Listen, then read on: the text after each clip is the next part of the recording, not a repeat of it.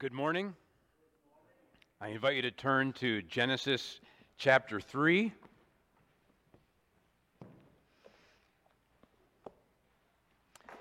And momentarily, I'll be reading uh, verses 8 through 24.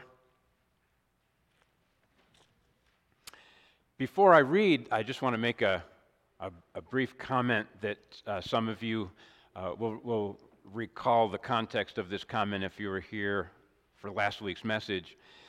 But every time we come to God's Word, the fundamental question that confronts us is will we trust God's assessment? Will we trust God's counsel? Will we trust His Word? Or are we going to subject Scripture to our scrutiny? Are we going to stand in judgment over Scripture? Are we going to assume that, that we know better? That's, that's, the, that's the fundamental question. And I, I just encourage all of us as we come to God's Word today to come with the heart attitude that I am, I am submitting myself to God's judgments, God's assessments, God's words, because only His words will give us life. Let me read uh, Genesis chapter 3, beginning in verse 8. Holy Scripture says, And they heard the sound of the Lord God walking in the garden in the cool of the day. And the man and his wife hid themselves from the presence of the Lord God among the trees of the garden. But the Lord God called to the man and said to him, Where are you? And he said, I heard the sound of you in the garden, and I was afraid because I was naked, and I hid myself. He said, Who told you that you were naked? Have you eaten of the tree of which I commanded you not to eat? The man said, The woman whom you gave to be with me, she gave me fruit of the tree, and I ate. Then the Lord God said to the woman, what is this that you have done?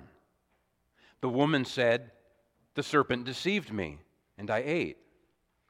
The Lord God said to the serpent, Because you have done this, cursed are you above all livestock and above all beasts of the field. On your belly you shall go, and dust you shall eat all the days of your life. I will put enmity between you and the woman, and between your offspring and her offspring. He shall bruise your head, and you shall bruise his heel. To the woman he said, I will surely multiply your pain in childbearing. In pain you shall bring forth children.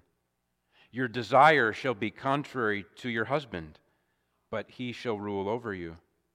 And to Adam he said, Because you have listened to the voice of your wife, and have eaten of the tree of which I commanded you, you shall not eat of it. Cursed is the ground because of you. In pain you shall eat of it all the days of, all the days of your life. Thorns and thistles it shall bring forth for you, and you shall eat the plants of the field. By the sweat of your face you shall eat bread till you return to the ground, for out of it you were taken. For you are dust, and to dust you shall return. The man called his wife's name Eve, because she was the mother of all living. And the Lord God made for Adam and for his wife garments of skins and clothed them. Then the Lord God said, Behold, the man has become like one of us in knowing good and evil. Now, lest he reach out his hand and take also of the tree of life and eat and live forever. Therefore, the Lord God sent him out from the Garden of Eden to work the ground from which he was taken. He drove out the man and at the east of the Garden of Eden, he placed the cherubim and a flaming sword that turned every way to guard the way to the tree of life. This is God's word, and it is for our good. Let's pray.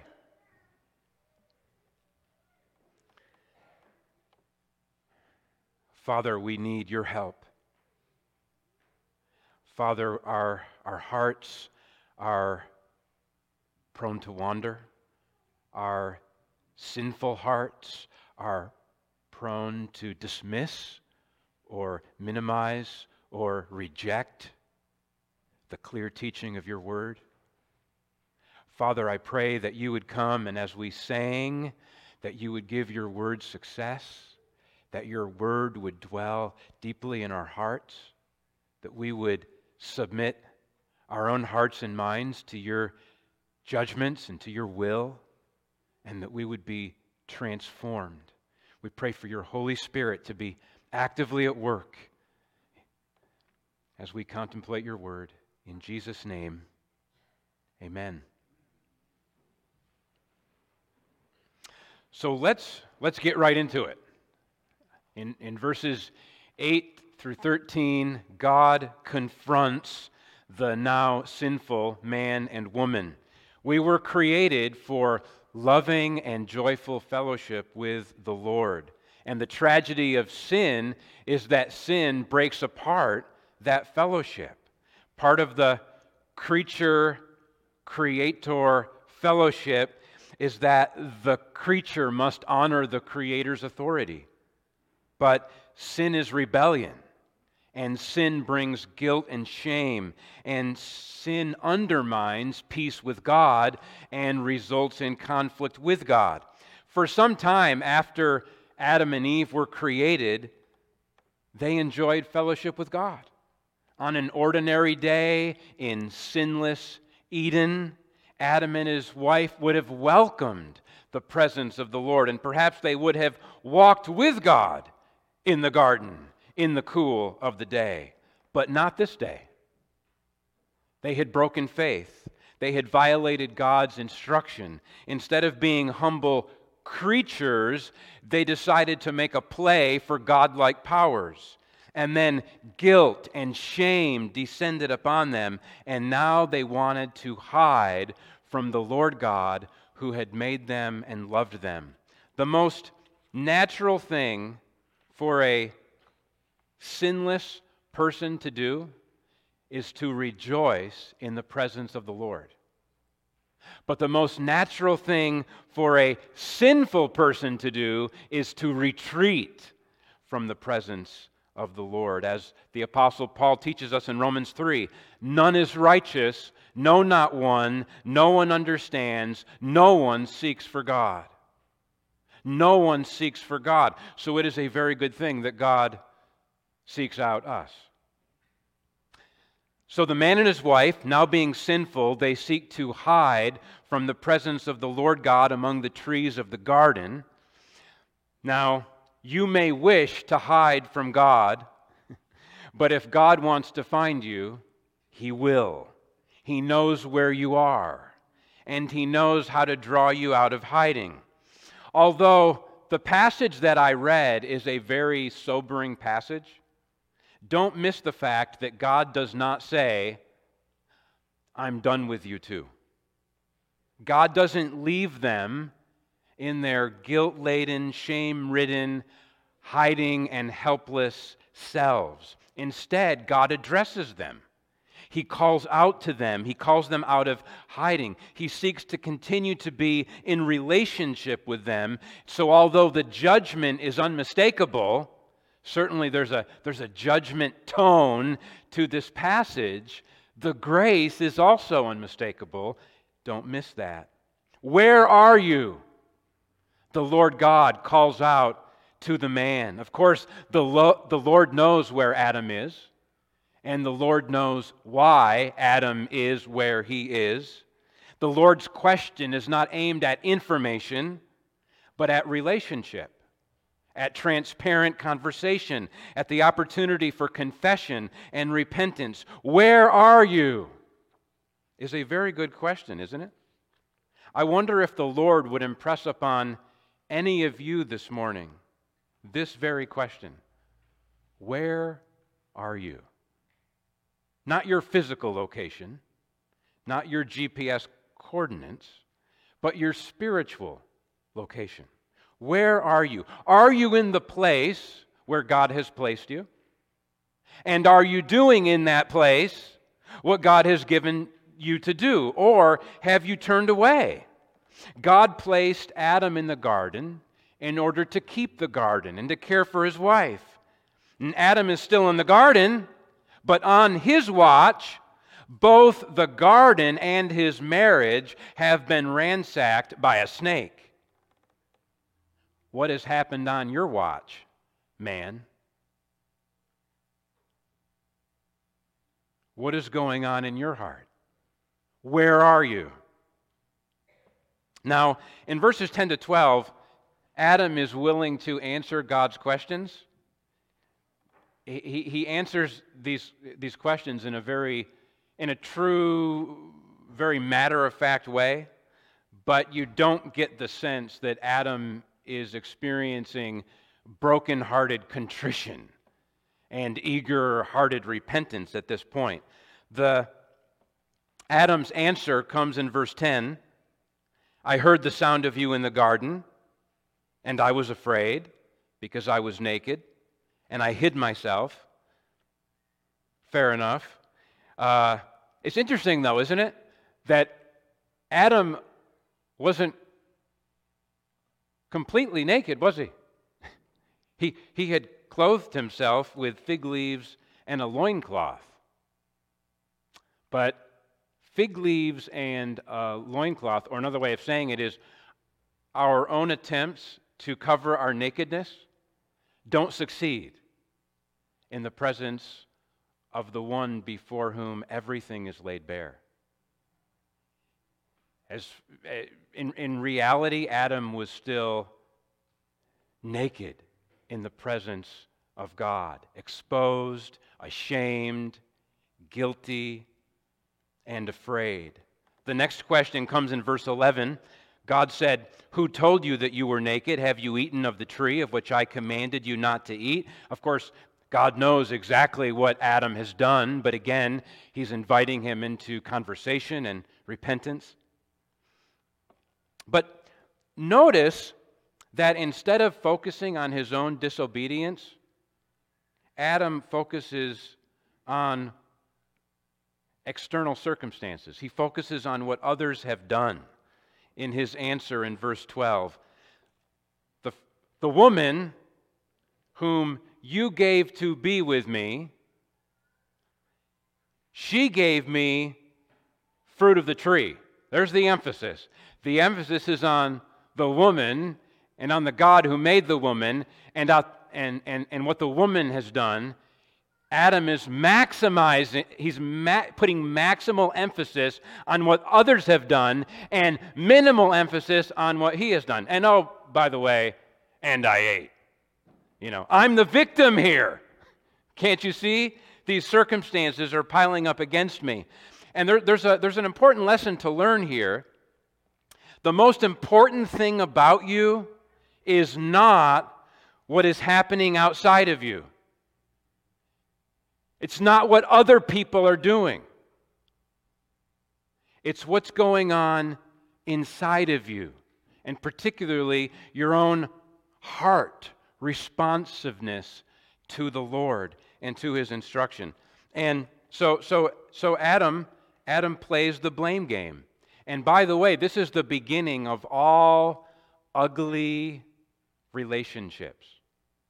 You can take it right down to the level of husband and wife, or you can look at it in terms of a local congregation, or you can look at it like all, all of the wonderful relationship techniques that we see displayed in, in politics uh, through the media. Um, and what's going on? Pe- people, people are primarily focused on what other people have done that is the problem. We're always shifting blame onto others. And what that results in is a relationally toxic culture. You want a relationally healthy culture? Don't play the blame game. Minimize the responsibility of others and maximize your own responsibility before God and seek to walk in repentance. And when you do that, believe it or not, you will have grace, more grace for others. Now, after confronting the man in verses 9 to 12, God turns to the, to the woman in verse 13. Then the Lord God said to the woman, What is this that you have done? Now he's inviting her into conversation and repentance. The woman said, the serpent deceived me and I ate. Her, her, her answer bears some similarity to Adam's. She, she, she immediately directs attention to the, the, the serpent's activity. Nevertheless, she does acknowledge that she was deceived. And being deceived in a matter about which God has given instruction is morally blameworthy. In fact, in, in, in uh, 2 Corinthians chapter 11, Paul confirms that indeed the serpent deceived Eve by his cunning. 2 Corinthians 11 3. So uh, uh, uh, the, the woman's answer is slightly better than the man's, but there's definitely no broken-hearted repentance that has uh, come out of their hearts at this point.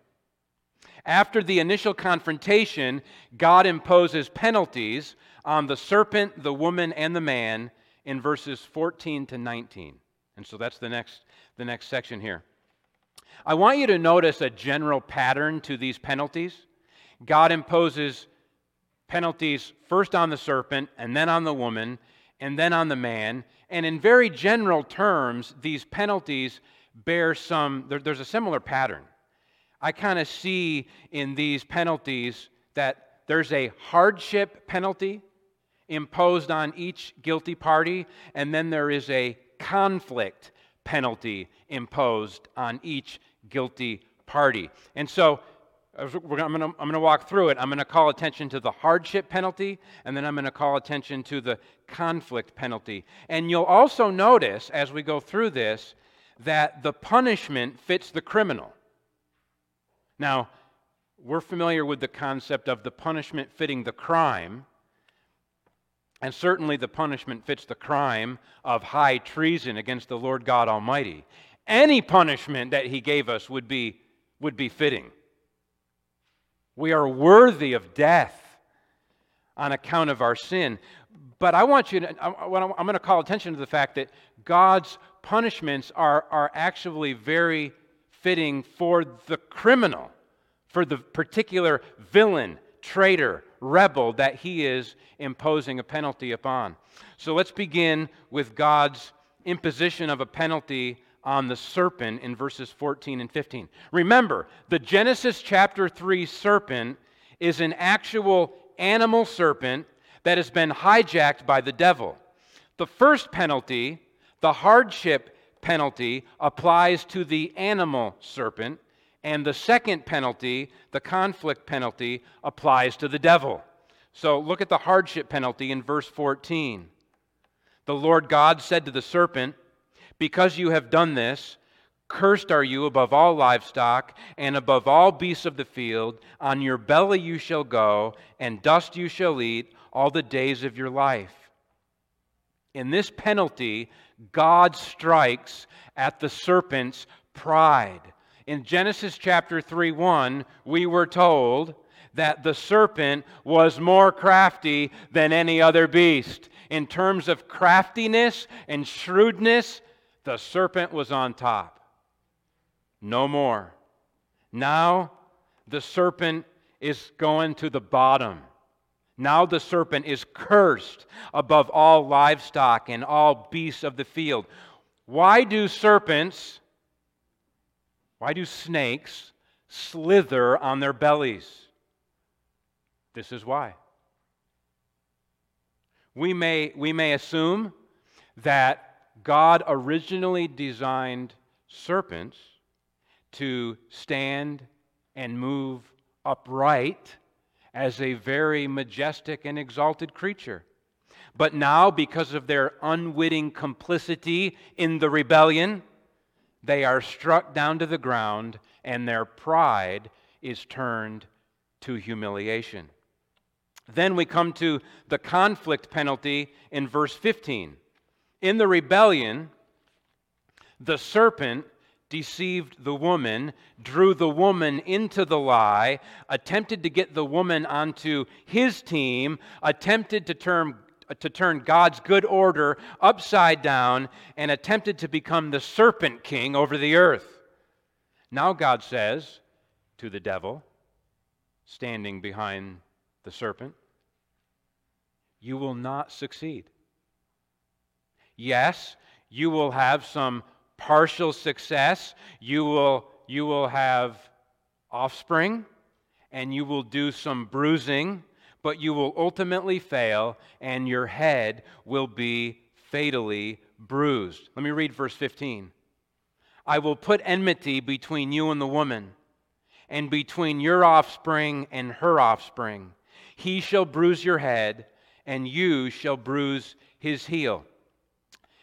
Remember, this is a penalty on Satan. It's, it's good news for the woman and it's good news for human beings, but he's speaking to the serpent, and it's bad news for that ancient serpent, the devil. You attempted to get the woman onto your team, but I will put enmity between you and the woman. And this enmity between you and the woman will be extended into enmity between your offspring or your seed and her offspring or her seed. The, the, now, I think there's a couple things going on here. This, this word offspring, it's singular, and we, and we understand the very individual battle that is presented at the end of verse 15, where the seed of the woman is bruising the head of the serpent, whereas the serpent is bruising the heel of the seed of the woman. There's this, there's this individual conflict that we understand is, is ultimately referring to the Messiah. Uh, this, is the, this is the first promise of the Messiah that there, there will be at some time in the future a male descendant of the woman who will rise up as the great serpent crusher and deal the, the serpent a death blow. And so this is the, this is the first mention of, of explicit mention of the gospel. But all of us, you and me, we are caught up in this battle. What, what, what God is assuring Satan of is here is that there's going to be a history long conflict, spiritual conflict between the people that the serpent co into onto his team and the woman here now representing a, a, a, someone who's a recipient of God's grace. And God is sep- separating her, putting her on the other side of, of the serpent. So now you have these, these two humanities. You have humanity that's operating under the serpent and the serpent's lies, and you have humanity that is operating under the grace of God. And you see this conflict unfold in the book of Genesis and throughout the entire Bible. For example, in the very next chapter, we're going we're going to learn about Cain and Abel. And when the Apostle John is reflecting on Genesis chapter 4, in 1 John chapter 3, he, he, he understands that Cain is of the evil one. He is a child of the devil, spiritually speaking. Jesus applied the same terminology to to the corrupt religious leaders that they were of their father, the devil. And it's interesting uh, in, uh, Revelation chapter 12, which I preached from a few years ago, um, this, whole, this whole conflict is unfolded for us. And it says in, Roman, in uh, Revelation 12 17, then the dragon, another reference to that ancient serpent, the devil. Then the dragon became furious with the woman and went off to make war on the rest of her offspring, on those who keep the commandments of God and hold to the testimony of Jesus. And it's interesting, even though Jesus dealt the decisive blow to the power of Satan at the cross, nevertheless, the Apostle Paul wrote to the church in Rome, and you know what he said? In Romans 16 20? The God of peace will soon crush Satan under your feet. Isn't it a wonderful gift of grace that the Lord Jesus Christ has won a victory, and in that victory, he has ordained that his bride will get to put her feet and crush the snake?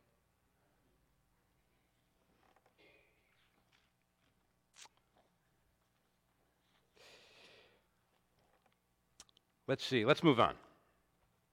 So, the serpent is going to be frustrated, and ultimately, he's going to lose. But he is going to cause a lot of heartache, a lot of trouble, a lot of persecution, a lot of division along the way. Now, in verse 16, God imposes penalties on the woman. Let's first look at the hardship penalty. The woman was created to be a giver and nurturer of life. This encompasses the entirety of the woman's life, but is especially evident in her role as bearer of children. In the rebellion, the woman was deceived and became a facilitator of death.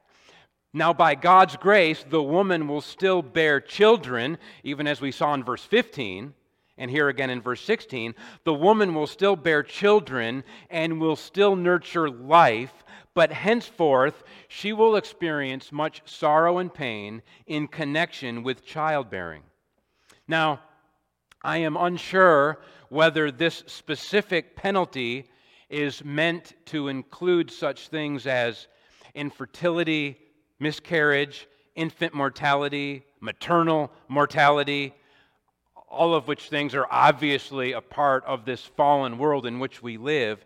But the definite focus of the hardship penalty is that delivering children into this world is going to be painful.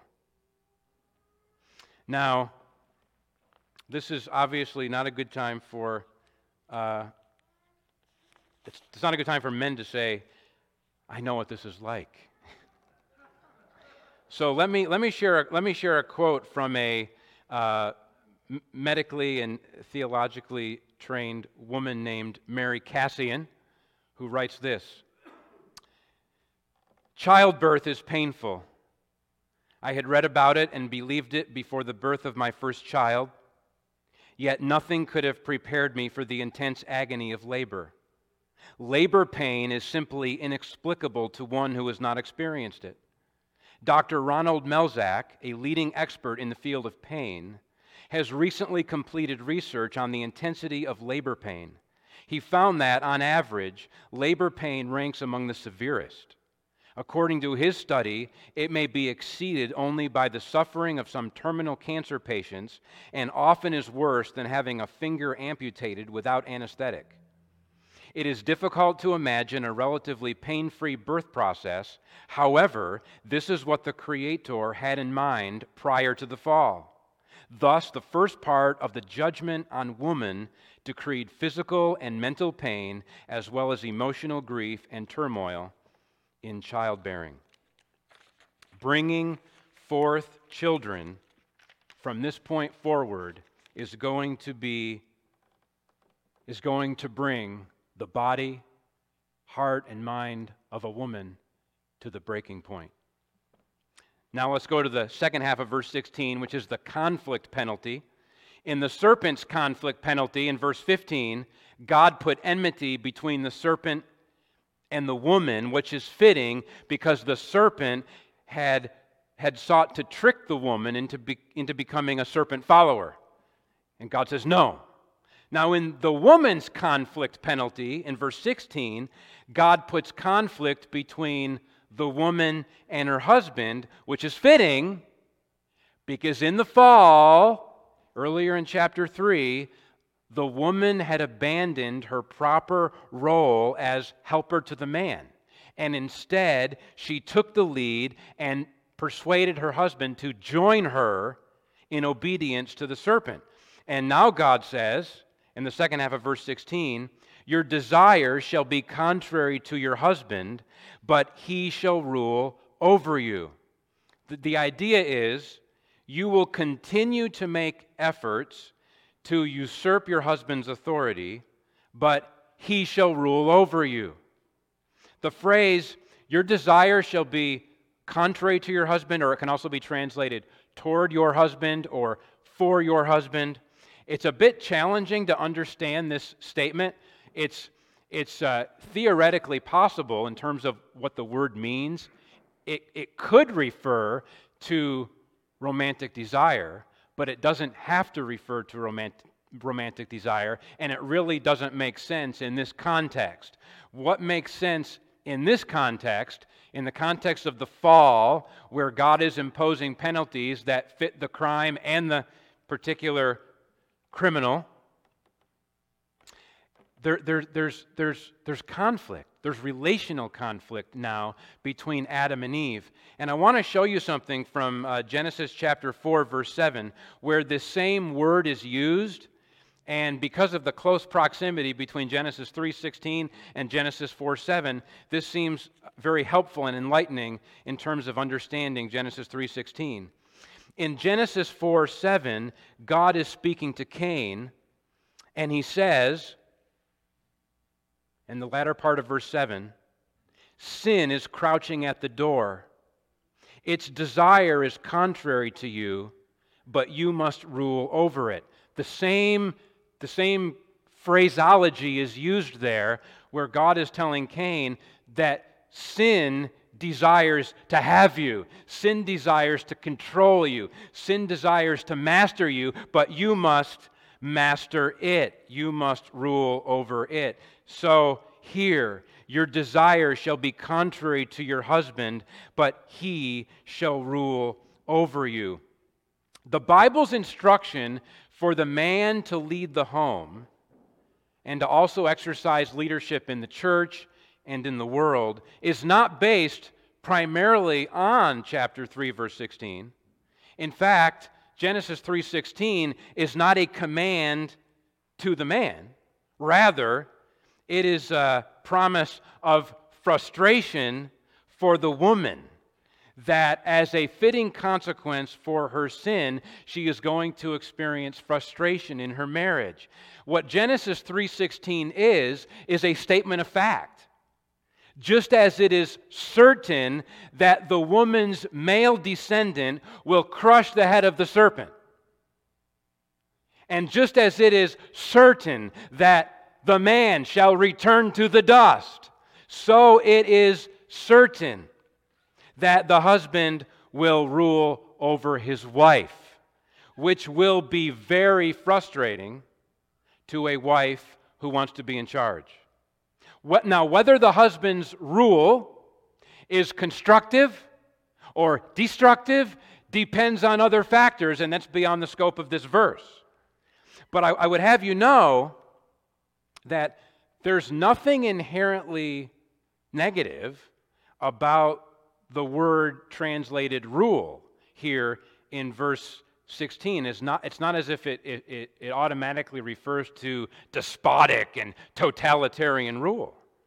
Uh, the same word is used to, to describe how the sun and the moon rule over the, over the day and the night the same word is used to describe Joseph ruling over the land of Egypt. So, down through the corridor of time, the man shall rule his wife.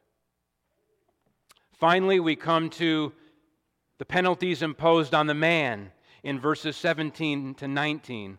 Before God announces the penalties on the man, God calls attention to the man's sin. Remember, as head of the human race, he bears a special responsibility for the sinking of the ship. And in verse 17a, God says, Because you have listened to the voice of your wife and have eaten of the tree of which I commanded you, you shall not eat of it.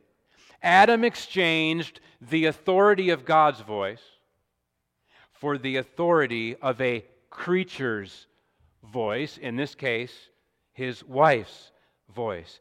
Adam contravened a direct order that he had received from the Creator, and for his insubordination, he receives at least two penalties in verses 17 to 19. In Adam's case, the hardship penalty and the conflict penalty are almost inseparable, but not quite. The hardship penalty, in the middle of verse 17, is actually placed where? On the ground, on the earth. Although this will directly and significantly and negatively impact the man's life. God says, Cursed is the ground because of you. Now, this penalty fits the criminal perfectly, as can be seen by remembering the man's assignment in Genesis chapter 2. The man was created out of dust from the ground, and he was assigned to work the ground. Do you remember? Specifically, the man was stationed as the steward of the garden, and he was commissioned to work it and keep it. It was Adam's privilege to work a blessed earth that would be cooperative, that would be agreeable to Adam's management, that would yield up all kinds of good fruit. No weeds, no blights, no pests no droughts, no floods, no hailstorms, no bombs. Adam got to manage and develop a very good earth with no built in hindrances to his work. But with the hardship penalty, God says to Adam, no more. Many years ago, I heard someone put it this way When man rebelled against God, God caused the ground to rebel against the man. Man acted against God's authority, henceforth, the earth will act against man's authority. When in Romans chapter 8, the Apostle Paul was reflecting back on Genesis 3, he describes it in phrases like this The creation was subjected to futility Romans 8:20. The creation is in bondage to corruption. Romans 8:21. The whole creation has been groaning together in the pains of childbirth until now. Romans 8:22. The world is broken. The physical creation, ecosystems, weather patterns, soil quality, the animal world, the microscopic world it's all shot through with corruption now. Why? This is why. Because Prince Adam abandoned his proper role as obedient servant to the high king of heaven and chose to esteem his wife's voice over and against God's voice. And so now Prince Adam's earthly realm is afflicted with a curse. Welcome to my realm, this is my doing. I'm responsible for this. My sin invited this judgment from the Most High God, which means that mankind's great dominion mandate to subdue the earth is now going to be exceedingly difficult, labor intensive, costly. The conflict penalty on Adam, on the man, is found in the rest of verses 17 to 19. The, the hardship penalty of a cursed earth rolls right into the conflict penalty. Adam will experience pain and frustration in his attempt to win bread from the earth. Adam is tasked to work the ground, and this work will be exhausting, backbreaking, and strenuous. Verse 17 In pain you shall eat of it all the days of your life. Verse 18 thorns and thistles it will bring forth for you. Verse 19, by the sweat of your face you shall eat bread. We need to understand from Genesis 1 and 2 that work is good. Work in and of itself is inherently good, but frustrating painstaking work with all kinds of hindrances and setbacks is the consequence of Adam's sin. Men, work that wears you out, breaks you down, presents a barrage of obstacles, yields a small return for your efforts, makes you want to give up, That is the conflict penalty that God imposed upon the first man and upon every man that follows in his steps. In this conflict with the cursed ground, you will experience some partial success, won't you? You shall eat, verse 17. You shall eat the plants of the field, verse 18. You shall eat bread, verse 19. There is God ordained provision, but obtaining it is going to be a sweaty and costly endeavor. Even though you will experience partial success in your earthly labors, in the end, Adam, in the end, man, you will return to the ground, for out of it you were taken. You see, this was not inevitable. Even though man was made from dust of the earth, he was also made in God's image. And the plan was for the man to prove faithful as God's image bearer and to live forever and to be a bright reflection of God's heavenly glory. But instead, Adam proved unfaithful, and so now he is destined to descend back to the earthy dust from which he came. For you are dust, and to dust you shall return. As I've hinted at, these judgments were not only for the man and the woman and the serpent in that immediate context, but they apply to the entirety of the human race all of human history. This is the world that our precious little ones, and I've got at least seven named here who've been among us in recent weeks Charlie, Titus, Nehemiah, Abe, Grace, Marion, Elijah. This is the world that our precious little ones are born into. It is a cursed, conflict laden, sorrowful, painful, stressful, spiritually dangerous world with the long shadow of death cast over the whole lot. You and they will need a lot of grace in order to navigate, survive, and possibly discover joy in this heartbreaking and backbreaking world. Let's move to verses 20 to 21, where God demonstrates grace to the man and his wife.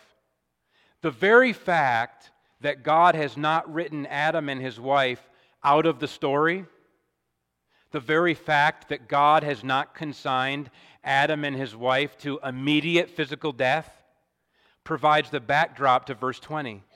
The woman will live and be a life giver a childbearer, so much so that in due course one of her male descendants will deal a death blow to the serpent. The man also will live and work the ground, and with his wife will have children and grandchildren, and they will enjoy meals around the dinner table, all grace. Therefore, Adam leans into God's overture of grace and gives his wife a name that is worthy of God's promise of life Eve.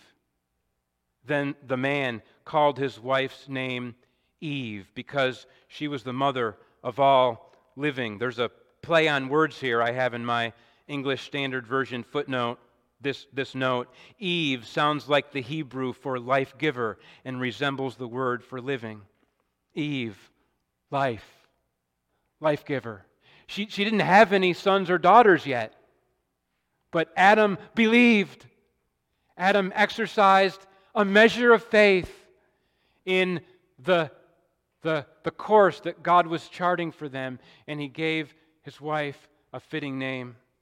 And as Jonathan Sarfati mentioned also it, from Genesis chapter 1, it expresses Adam's intent to walk in obedience to the Lord and with his wife to multiply and fill the earth. Adam exercises faith in response to the grace of God. And then in verse 21, God clothes Adam and Eve. A number of years ago, I was reading a book, and this, this thought stuck with me about how after Adam and Eve sinned, and after we sin also, there's, there's you can't go back to the way it was before you sinned. You, you can never go back Adam and Eve cannot go back to unashamed nakedness in paradise. You can't go back. That will, there will, that will never be ever again. You can only go forward, and the only way to go forward is now to be clothed. But our attempts to clothe ourselves, not speaking mainly now in terms of apparel, physical apparel, but to the attempt to cover our shame, to atone for our sin, to compensate for our deficiencies, to make ourselves presentable in the sight of others, and, and even more so, to think to ourselves that we are somehow presentable in the sight of God. Our, our own fig leaves and loincloths will never suffice to cover our guilt and shame. God alone is able to cover our guilt and shame, and He graciously does so for Adam and Eve. He graciously clothes them. And the reference to garments of skins almost certainly refers to animal hide. And thus, there was the first sacrifice, out of which God made clothing to cover the guilt of the first man and the first woman. And so we can see how verses 15 and verses 21 come together ultimately in our Lord Jesus Christ. God sent forth his Son, the Messiah, to crush the head of the serpent. And how did he crush the head of the serpent? By getting his own heel bruised, by suffering death upon the cross, dying for our sins in order to make atonement for our sins and cleanse our hearts so that his own God pleasing obedience and righteousness would be imputed to us and would cover us and make us presentable in the sight of God. That is the gospel promised in Genesis 3:15 and pictured in Genesis 3:21.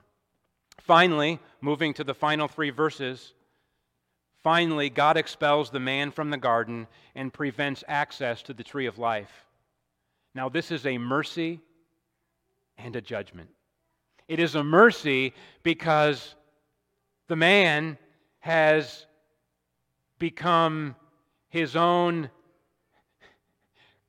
ungodly, uh, ungodly arbiter of right and wrong. Now he, he's decided to take the law into his own hands, and now he's shot through with, with, with corruption. He has no capacity to do a good job of making the rules because he was made to live under God's judgments and God's standards, and now he's wicked and sinful, and he's going to take a lot of wrong steps. There's going to be a lot of wrong steps between Genesis 3 and Revelation 21. Can you imagine? Can you imagine living forever physically in this morally and spiritually filthy world? And God says, not going to happen. He, would already said that we're going to die, but the tree of life was of such a quality, the fruit from that tree actually has the ability, under God's appointment and design, to impart everlasting physical life. So God saw to it that they would never partake of that fruit until his own people are glorified in Revelation chapter 22. So there's mercy here, but there's also, you can't miss the judgment though either. The garden was the man's first home, evicted. The garden was his first workplace, fired. The, the garden was the first temple where the man met with God, kicked out from garden paradise in God's blessed presence to a cursed wilderness world with thistles and thorns. And so, if you have ever had the feeling that you are spiritually homeless, that you've been demoted from your proper and high calling as a human being, and that God is far away, you are accurately feeling the implications of verse 24 when God kicked the first man out of the garden. And think about, think about how Adam might have felt at the end of this expulsion. Adam was the one who was supposed to keep the garden. And now he had to swallow the bitter pill that the task of keeping the garden was reassigned to someone else. Adam, you've lost your charge. You didn't keep the garden from that crafty snake. And so now you're out.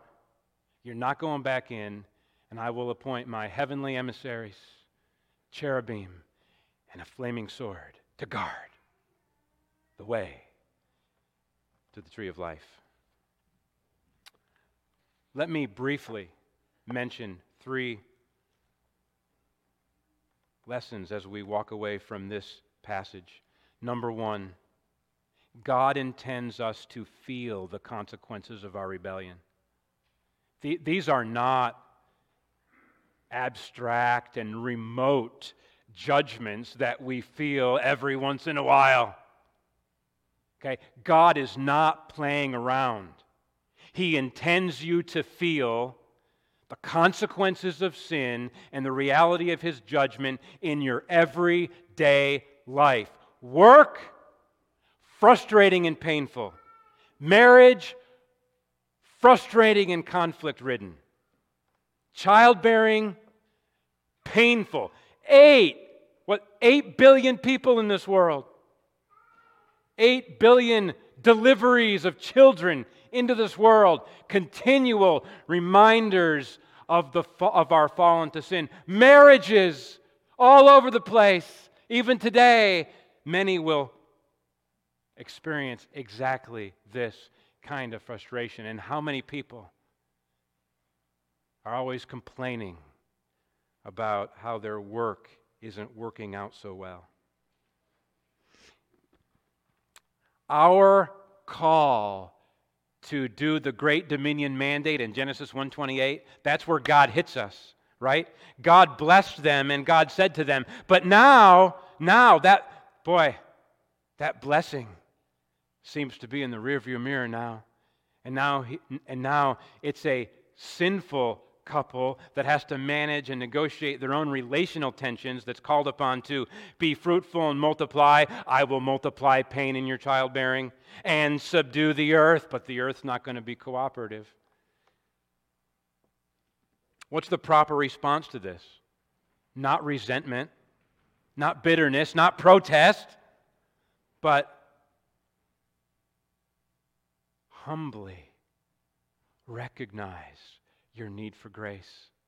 God's judgments are true. God's judgments are right. And if you still have breath, God intends the word of his judgment to be for your good, to invite you not to shift blame onto others, certainly not on God, but to come into the light, to turn away from sin, and to trust him for his grace. Second lesson Genesis 3 explains the full scope of our problems. I remember learning this through the writings of Francis Schaeffer 20 years ago. And it just, at the time, it was like lightning was in a good way was just going off in my head it's like wow this is so helpful to see how this explains the world that we live in right there's spiritual conflict now now there's there's broken fellowship between man and god and there's also this this spiritual conflict in terms of the serpent and his followers in, in opposition to and persecuting the Messiah and his followers. Spiritual and relational conflict. And then there's further relational conflict right down at the level of marriage between a man and his wife. And then when we turn to Genesis chapter 4, we'll see conflict between the two brothers, Cain and Abel. There's psychological conflict, right? Guilt and shame and the, des- the desire to hide. And now also there's environmental conflict where the earth is not cooperative, difficult to subdue, and often works against our very best plans. Genesis 3 explains the world as it is, the world that we live in. Finally, and most importantly, only God can save us. We look for our fig leaves and loincloths. We try to clean up our outward behavior. Some people think that, well, I'll get married and that will make that will make my life. That marriage will save me. Having children will save me. My work, my people find their identity in their work. My work will save me. A number of years ago, I heard a preacher say something. It's very obvious, but I hadn't really seen it before. He's like, "Don't miss the obvious. Man's work will not save him." Yeah, that's right here in the text, isn't it? And after all this frustration laden life, we're going to die. The death rate is holding steady. 100%, except for Enoch and Elijah. 100%. And then you're going to stand in judgment before the Holy One. We, we can't save ourselves. Only God is able to save us. And the good news of Genesis chapter 3 is that He, he hasn't written us off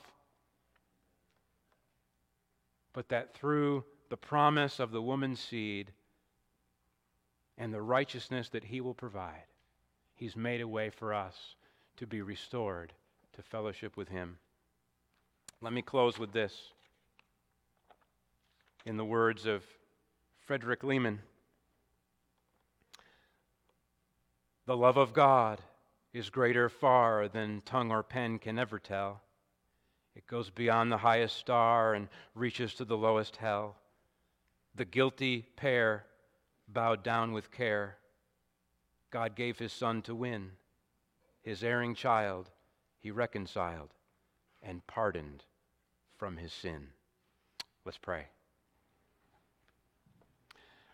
Father, I pray that we would not kick against the fact that now we live in a cursed, judged, frustrating world.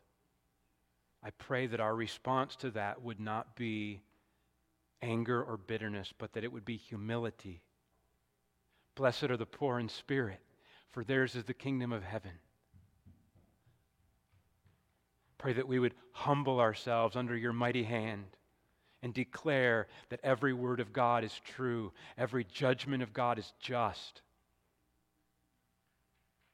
and that each and every one of us would, would return to you through the, the glorious way that you have appointed the death and resurrection of your very own Son.